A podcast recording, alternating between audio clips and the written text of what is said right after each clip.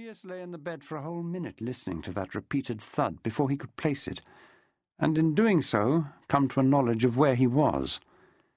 The night before seemed as misty a memory as the horrible dream from which he had just surfaced. His dry mouth and leather tongue, plus the sour taste on his palate, told him that he had been drunk long before the lump of swollen flesh at the back of his throat gave him some idea of how much he had indulged in open-mouthed snoring.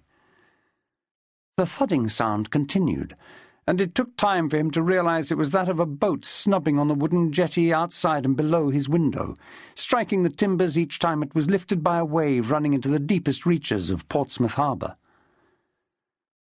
Lifting himself to drink from a pitcher by his side, he groaned at the pain that seared through the top of his head, swallowing greedily to turn his tongue from fur to flesh, as some of what had happened the day before came back to him. That and all that occurred these last few months a whirlwind of the press gang, service at sea, storms, fighting the enemy less often than authority, and in doing so establishing the kind of friendships that a life of wanderings with his radical father had never allowed. What now of the confidence with which he had arrived in Portsmouth, sure in the knowledge that a promise he had made to the trio with whom he had been press ganged months before would be fulfilled? That they would, like him, have the freedom to follow their own wishes rather than stay as enforced sailors in King George's navy. He recalled the look of sheer pleasure on the midshipman's face as he informed this fellow, attired now in the uniform of a lieutenant, that those he had come to free were no longer in the anchorage or aboard HMS Centurion, but had been shipped out on another vessel bound for the Mediterranean, condemned to continue to serve because he had dallied for a day or two longer than he should have in the arms of a beautiful, wealthy, and indulgent woman. Stood on the deck of the fifty-gun warship, he looked on in dazed silence, at a loss to make sense of what had occurred, as the carpenters worked away to repair the damage inflicted in the recent action, fitting new bulwarks and deck planking where they had been blown in or scarred by cannon fire others peddling fast-turning lathes, carving out the newel posts and uprights that would make up the replacement staircase rails. All around in the Spithead anchorage lay the might of Britain's wooden walls, the great ships that were all that stood between tyranny and what the inhabitants of Albion took to be liberty. All the while that midshipman stood there, silent but mocking, declining the idea that he might provide further explanation.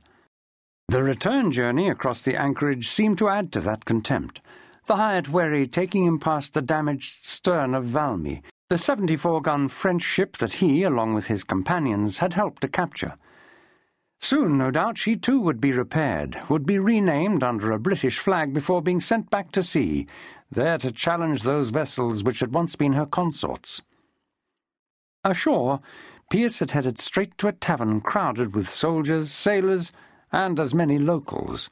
Dockyard mateys, costermongers, draymen, and a sprinkling of fly types, ordering a flagon of French brandy and damn the expense, thus attracting attention to himself. For being now contraband, that was an expensive beverage. A fellow drinker identified him as the hero of the recent action. He had seen him come ashore ten days before, the talk of a port that lived off the King's navy and loved a victory. That had led to bumper after bumper to celebrate the first true triumph of the latest French war. Drinks consumed with relish by a man who had no desire to think, only to forget. Now he knew he was in a narrow bed, but not precisely where. Knew he felt like death, but was wholly alive. Knew that he still had on the breeches, silk stockings, and silver-buckled shoes bought for him by the generous Lady Annabel Fitzherbert.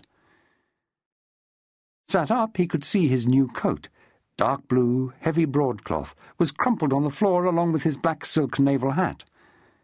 A quick feel of his purse told him it was still inside his breeches and still near full, which led him to suspect that he had got very drunk on the coin and generosity of others, which was shaming.